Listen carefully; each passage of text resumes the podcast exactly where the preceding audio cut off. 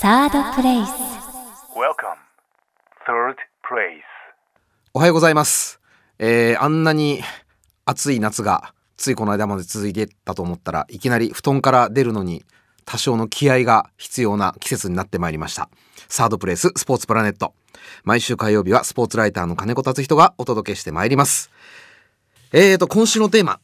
えー、もう2週間前になりますかね。10月の1日、スポーツ庁。これが発足しまして、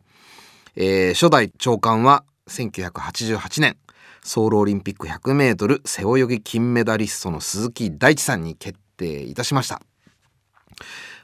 まああのスポーツ庁というものが発足したというのは僕はもう本当にこれ無条件で拍手を送っていいと思いますしまあまあこれだけオリンピックに熱狂しワールドカップに狂気乱舞する国にスポーツを司る省庁がなかったということ自体にむしろびっくりしてしまうわけですがまああの何せ初めて立ち上がった省庁ですのでこれから何をやっていくのかこれいろいろ紆余曲折これからあるでしょうし2015年現在今時点でこういうことをやろうと思っていたことが始まってみるとそれほど重要でなくなってしまっていたりあるいは現状全く想定していないことがこの新しい省庁にとってのものすごく大事で大きな仕事になる可能性もありますから。まあ現状ではね何がどうなるかっていうのは本当に神のみぞ知るというところだと思うんですがまずこの鈴木大地さんという人選についてこれは僕あのまあまあ面白いなっていうのとほとんどの国からはなんでって言われるだろうなっていう気がするんですね。というのはやっぱりその国におけるナンバーワンスポーツ最も人気のあるスポーツから出てきた人間が、まあ、第1回であればトップになるのはこれ基本パターンで、まあ、ご存知の方もいらっしゃると思いますけどサッカーのジーコ彼なんかブラジルでスポーツ大臣やってましたけれどもじゃあなんでジーコだったか言うまでもなく彼がサッカーのスーパースターだったから。ということを考えると、まあ、もちろん鈴木大地さんもう本当に僕らの世代前後10歳ぐらいまでの方にとっては本当に思い出深い名前でしょうし非常に影響力それから発信力があることだとは思うんですが何せ水泳ですからこれがどれだけ新しいことをやっていけるのかっていうのは、まあ、本当にお手並み拝見という感じですね。で、まあ、水泳というと限りなくあのもちろんオリンピック種目でありながら Do スポーツ自分でやるスポーツという側面非常に強いのでそこから出た方が長官になられたことでいわゆる草の根のスポーツをやる環境っていうのかなこれは間違いなく改善されていくんじゃないかこれは本当にやっていかなければいけないことで残念ながら日本の場合、まあ、それから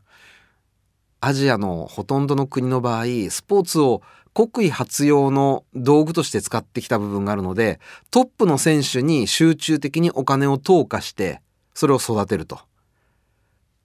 だそこでももちろん結果は出るんですけれどじゃあ果たしてそれでスポーツ大国と言えるのかというとじゃあメダルは全く中国や韓国あるいは日本にもかなわないですけれどじゃあ例えばカナダであったり、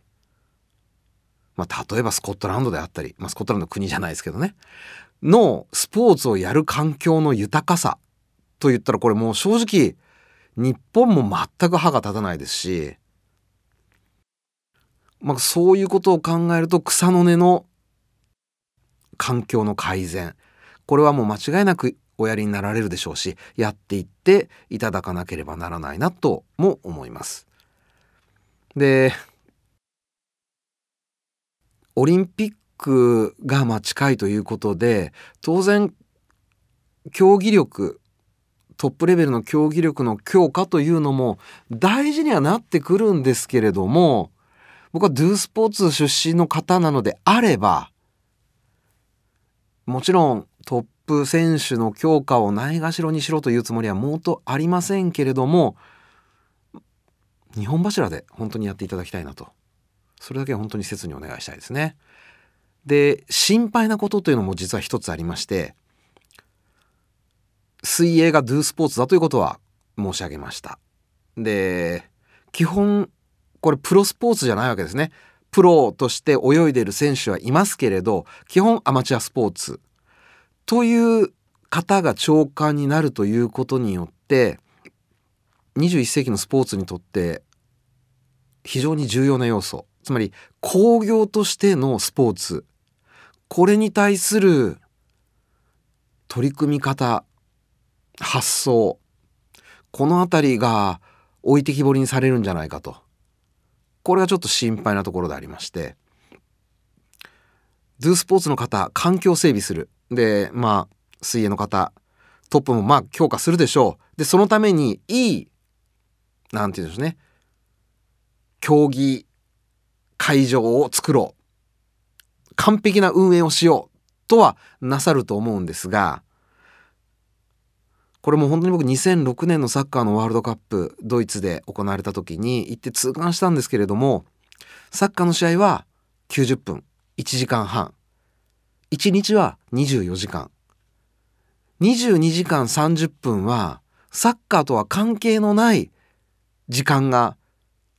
あるわけですね。お客さんにとって。ところがじゃあ2002年の日本のワールドカップなんていうのは90分をそつなく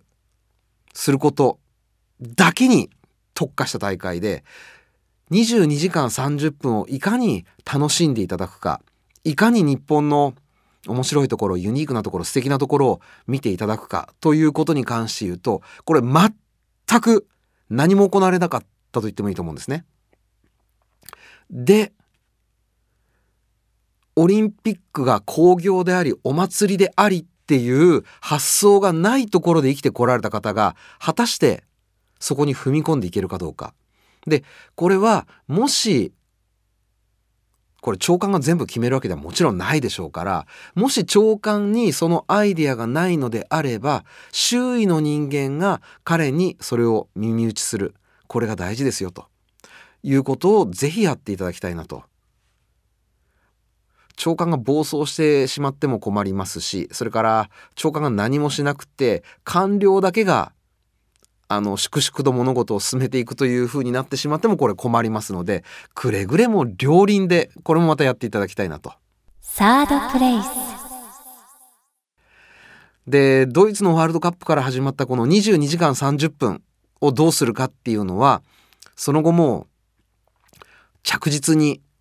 全世界に根付いていきまして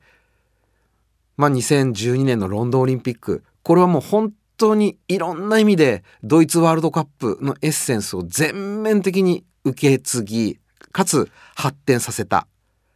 ものでしたですからそこは日本もぜひやっていただきたいなとでこれ来年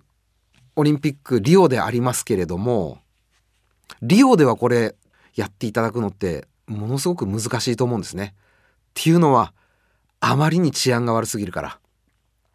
22時間30分試合以外の時間を楽しんでいただける環境を提供できるのは治安のいい国しかありえない。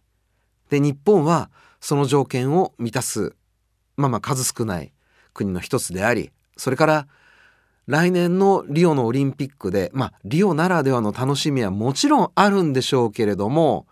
じゃあ2006年ドイツのワールドカップであったり12年のロンドンのオリンピック・パラリンピックを楽しまれた方からするとちょっと窮屈というかあそこに行ったら危ないですよ。いや夜ホテルから歩いて出たら危ないですよと。って言われてしまうとマイン川のほとりで24時間ずっと夜通し屋台が営業していて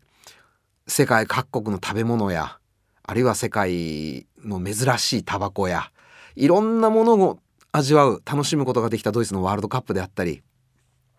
ピンバッジっていうのかな。あれを交換するための何て言う会場みたいなのを作りずっとそこに人が集まってたりでもちろん屋台がいっぱい出たりというロンドンのオリンピックであったりということがこれリオだと本当にできませんからそれに飢える方ああいう体験をしたいという方が4年間待っていらっしゃるのが日本だと僕は思ってますのでぜひぜひ会場以外スポーツっていうのは会場だけで成り立ってるんじゃなくって試合以外の時間もあって成り立っているんだということをくれぐれもこれ省庁として職員にもそれから日本人にも徹底して楽しいオリンピック作っていく一助になっていただけたらなと思います。まあこの省庁がどこまでオリンピックに絡むかっていうのも現状僕はまだ分かってないんですがでも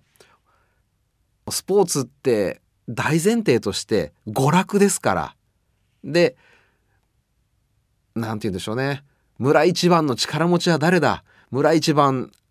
足が速いのは誰だ？で村で一番になったら隣村と勝負してみようっていうのがオリンピックでありワールドカップの原点なわけですから。想像していただければ盆踊りって踊ってるだけが楽しいんじゃなくってその周りに広がる屋台であったりあるいはその屋台が夕暮れの中遠くからちょっとずつ見えてくる赤い明かりが見えてくる太鼓の音が聞こえてくる全部ひっくるめて盆踊りだと思うので本当に会場の中だけに特化したオリンピックからは卒業してもらいたいなとつくづく思います。でそうですね。もう一つ実は一番心配なのはスポーツ庁ができたのはいいことです。でもスポーツ庁の長官任期がこれあるわけで。今回は全く揉めずに決まったようですが、まあ、近い将来各競技ごとによるロビー活動つまり自分たちのスポーツの利害を代表して発言してくれる人間を送り込もうとするアクションがこれどんどんどんどん強くなるんじゃないかと。でそのことによって政治に利用される可能性もまあ出てくるんじゃないかと。僕自身あの政治家というものに対しては大変な不信感抱いてましてあのー、2005年なのかな？もう10年前かプロ野球の再編問題あった時に日比谷の野外音楽堂かな？そこで決起集会というのをやったんですがそこに某政党からですね女性の方が女性議員の方が控室に入ってきまして「あ私野球のことなんか全然わかんないのよね」と言っていたと思ったら壇上に上がって「鍋つねの横暴と戦いましょう!」とかやっちゃうわけです。あこれが政治家なのかと、まあ、とことんがっかりしましたしでそういう人たちに利用される団体であったり省庁には断じてなってもらいたくないなと。まあこれから先本当にいろんなものが日本少子化もあって縮んでいく中で